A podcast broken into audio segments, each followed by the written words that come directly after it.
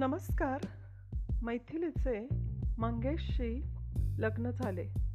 मंगेश काळा सावळा रंगाचा होता. मैथिली त्या उलट गोरा रंग पाणीदार डोळे ओरिजिनल लाल होठ मध्यम उंची पण तिच्या सुंदरपणाला उपमा नव्हती. ब्युटी पार्लरला न जाता ओरिजिनल ब्युटी. मैथिली घराबाहेर पडली तर न बघणारा व्यक्ती सहजच तिला बघू लागायचा. बाजार करणे घर संसार व्यवस्थित सांभाळत असायची. मैथिलीला एक मुलगा झाला. तो पण तिच्यासारखाच छान. मैथिली मंगेश ही अपोजिट जोडी लोकांना वाटायची. नवरा बायकोत कंपेअर करायचे लोक. इतकी सुंदर बायको. मिळाली तुला भाग्यच आहे तुझं. मित्रमंडळ ही असंच बोलायची. काही दिवसांनी मंगेशच्या मनावर परिणाम झाला. मैथिली बाहेर गेली की उशीर का झाला? कोणाला भेटलीस? माझा मित्र तुला भेटला का? असे विचित्र प्रश्न विचारायचा. दोघांच्यात भांडण सुरू झालं. खरं तर कारण किंवा संशय घेण्याचं असं कारण काही नव्हतं पण त्याच्या मनावर परिणाम झाला होता. मैथिलीने स्वयंपाक केला की म्हणायचा तू मुद्दाम मीठ कमी घालते. तर कधी म्हणायचा मीठ जास्त झाले काही ना काही कारणामुळे भांडायचा. साडी चांगली नको घालूस. सुटती साडी घालत जा. बाहेर जायची काय तुला गरज नाही आहे देवळात वगैरे जात जाऊ नकोस. घरातच देवाच्या मंदिरासमोर पूजा करत जा. रोजच्या कुरबुरीला त्रासलेली मैथिली अस्वस्थ झाली. मंगेश कामाला गेल्यावर मुलाला दुसऱ्या रूममध्ये ठेवून स्वतःला रॉकेल टाकून जाळून घेतलं.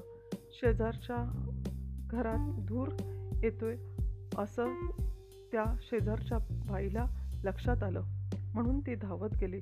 तर पेटलेली मैथिली तिला दिसली. तिने आरडाओरडा केला. साडीतून लोक आले. तिला विझवले. दोन दिवस मैथिली हॉस्पिटलमध्ये उपचारासाठी होती. पण त्यानंतर मात्र ती देवाघरी गेली. मैथिलीचा मुलगा प्रसाद रडायचा. आईचे दूध मिळत नव्हते. न बोलता ताहो फुडत होता आईसाठी.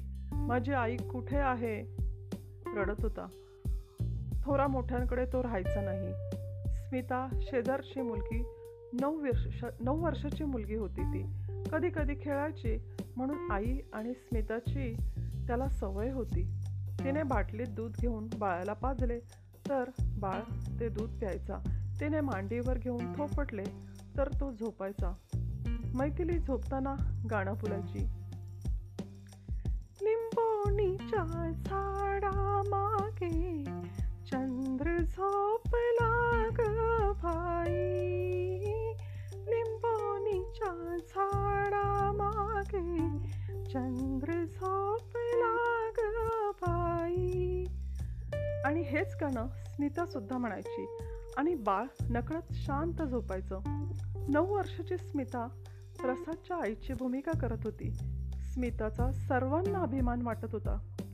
चुकीच्या विचारांनी होत्याचं नव्हतं झालं.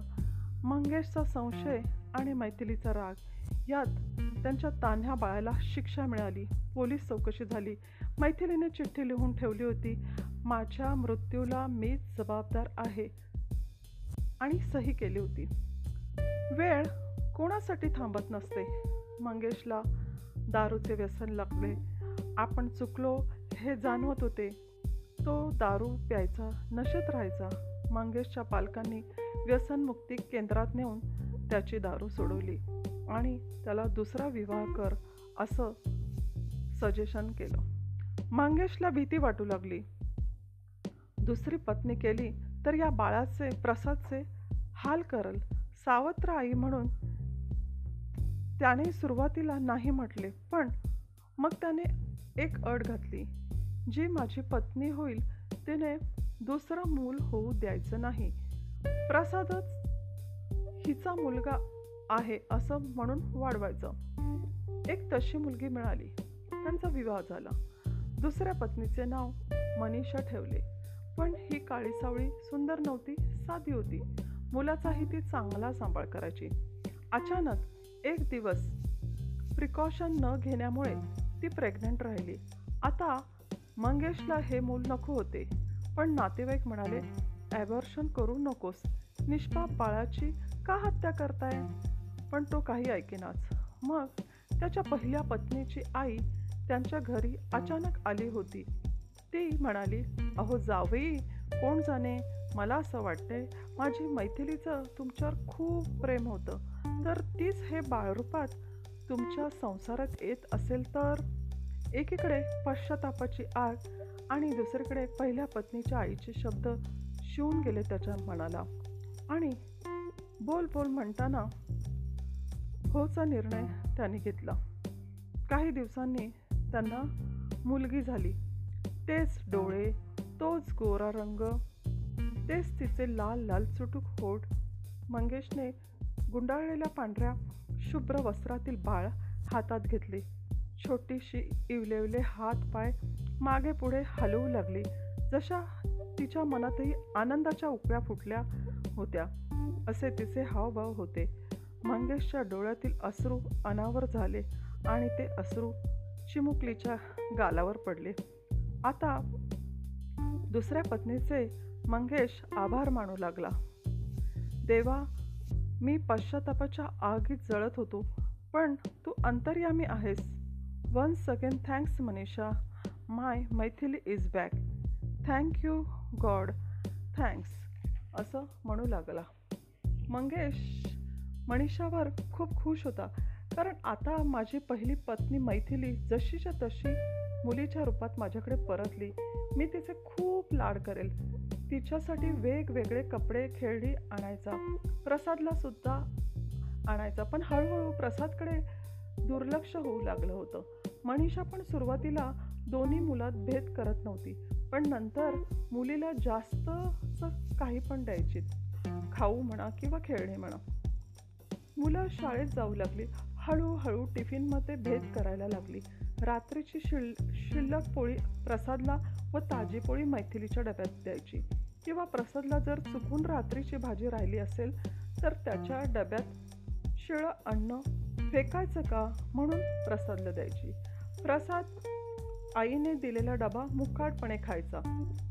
मैथिलीला एका शाळेत असल्यामुळे ते दोघं एकत्र डबा खायला यायचे. व ही आपल्या आईचे वागणे तिला आवडायचे नाही. मग ती प्रसाद दादा तुझा डबा मला दे आणि माझा डबा तू खात जा असं म्हणून बदल करायची. तिचं तिच्या भावावर खूप प्रेम होतं. मैथिलीला आई आईस्क्रीम घेण्यासाठी कधी कधी पैसे द्यायची. ती तिने गल्ला करून साठवून ठेवायची. बाबा आई एकत्र असले की मनीषा दोन्ही मुलांना सारखी वागणूक द्यायची हे लक्षात यायचं बहिणीच्या. पण नंतर ती वेगळं वागते हेही लक्षात यायचं. प्रसाद आणि मैथिलीचं नातं मात्र घट्ट होतं. मैथिली बड्डेला ती सांगेल ते गिफ्ट तिची आई द्यायची.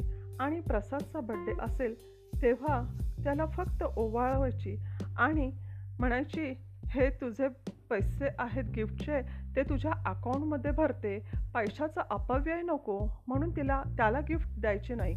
मैथिली मात्र बोलता बोलता दादाला काय आवडते हे नकळत त्याच्याकडून वदवून घ्यायची आणि गिफ्ट त्याला आणायची. भाऊ बहिणीचं निस्सीम प्रेम होतं एकमेकांवर. मैथिलीचे वयात आल्यामुळे लग्न झाले आणि ती तिच्या सासरी गेली. तिला दोन मुलगे झाले. प्रसादचंही आता लग्न झालं. त्यालाही एक मुलगी झाली. प्रसादचे वडील आजाराने देवाघरी गेले. प्रसादची पत्नी प्रिया त्याची मुलगी व आई असा परिवार आता त्यांचा होता. प्रसाद प्रायव्हेट कंपनीत कामाला जायचा. प्रिया सासूबाई म्हणाल तसंच सुरुवातीला करायची. नंतर नवीन जगाप्रमाणे ती वागू लागली. मॉडर्न राहणं सासू असल्याकारणाने कुरबुरी व्हायच्या प्रसाद म्हणायचा प्रिया तू माझ्या आईने सांगेल तसं वाग. मला घरात कुठलीही भांडण नको. पण ती पण प्रसाद समोर असला की छान वागायची. पण नंतर तीही आईला रात्रीची भाजी पोळी शिल्लक असेल ती द्यायची. स्वतःच्या आईचा बड्डे तिला लक्षात असायचं. त्या स्वतःच्या आईला ती गिफ्ट आणायची. सासूचा बड्डे तिच्या लक्षातही नसायचा. मनीषाला याचं वाईट वाटायचं. प्रसादला प्रमोशन मिळालं. सासूचा वाढदिवस खूप जोरात सेलिब्रेट झाला. काही दिवसांनी मैथिली माहेरी आली. आई खूप खुश झाली. मैथिलीच्या भाऊ भाऊजाईने तिचा छान पाहुणचार केला. मैथिलीने जाताना दादाला विचारले आईला मी माझ्या सासरी नेते. मैथिलीला सासरी मैथिली आपल्या आईला सासरी घेऊन गेली. मैथिली सकाळी सात वाजता उठायची. मैथिलीची सासू सकाळी चार वाजता उठून देव देवपूजा करायची केअर काढायची. सर्व घरातली कामं आवरून बेडटी घेऊन मैथिलीला उठवायला जायची. बाळा उठ मुलाला शाळेत जायचंय. मग टिफिन वगैरे ते करून ठेवलं आहे तू फक्त त्यांच्या आंघोळ वगैरे घाल आणि बसवर सोडून ये बघू. मैथिली सासूला मम्मी म्हणायची मम्मी दुपारच्या जेवणात काय करू? तुम्हाला काय आवडतं? तेच बनवेल. अगं तुझे आई आले. त्यांच्या आवडीचं कर. त्यांचं सर्व ठरल्याप्रमाणे असायचं. संध्याकाळचा नाश्ता मैथिली करायची आणि रात्रीचं जेवण मैथिलीच्या सासूबाई. सासू सून नसून आई लेख हे नातं पाहून बघतच राहिली मैथिलीची आई. मनात विचार करू लागले आपल्या सुनेला तर आपण काहीच मदत करत नाही. आणि उलट असं काय केलं तसं काय केलं? आमच्या वेळेला असं नव्हतं बरं. आणि तिचा सासूपणा तिच्यावर आपण सासूपणा दाखवतो असं तिच्या लक्षात आलं. मैथिलीची सासू म्हणाली मनीषाताई मुलीला खूप छान वळण आहे. खूप काळजी घेते. सासू सासऱ्यांची आणि आमची सर्व कुटुंबाची. तुम्ही चांगली मुलगी सुनेच्या रूपात दिली आम्हाला. मनीषा तेथून आपल्या घरी परतली. सकाळी लवकर उठून जशी मैथिलीची सासू वागत होती तशीच वागू लागली. प्रियाला नंदेच्या घरून सासूबाई आल्या तशा वेगळं चांगलं वागणं लक्षात आलं. आपला नाईन्टी नाईन पर्सेंट प्रेम देण्याचा प्रयत्न मनीषाने सुरू केला. पूर्वीच्या चुका लक्षात यायला लागल्या होत्या. आपण प्रसादला शिळीपोळी भाजी द्या डब्यात द्यायचो आणि आपल्या मैथिलीला ताजे अन्न द्यायचो. त्यानंतर प्रसादचा बड्डे आपण कधीही सेलिब्रेट करायचो नाही. फक्त ओवाळायचो आणि गिफ्ट मात्र गिफ्टचे पैसे मात्र अकाउंटमध्ये ठेवायचो. आणि त्याच्यावर आपण खूप अन्याय केला हे तिच्या लक्षात आलं.